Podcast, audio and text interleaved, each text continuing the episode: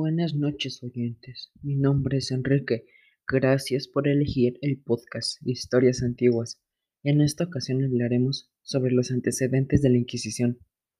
La acción inquisitorial llegó a la Nueva España como función de los obispos, mas no se formó como institución sino hasta 1571, cuando el doctor Pedro Moya de Contreras, inquisidor mayor de la Nueva España, estableció en México el Tribunal de la Fe, siguiendo las instrucciones dadas por el Consejo de la Suprema Inquisición, con sede en Castilla.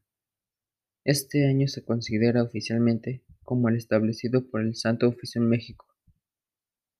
El decreto de la instauración del Santo Oficio en México vio la luz el día 25 de enero de 1569 e, inmediatamente, el inquisidor general Diego de Espinosa procedió a designar a los primeros inquisidores.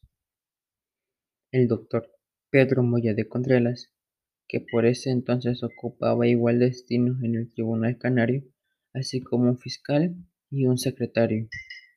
La fusión del Tribunal de la Inquisición siempre estuvo suspendida a las redes de comunicación y a la población, es decir, en los lugares más alejados y menos poblados difícilmente llegaba su influencia o control.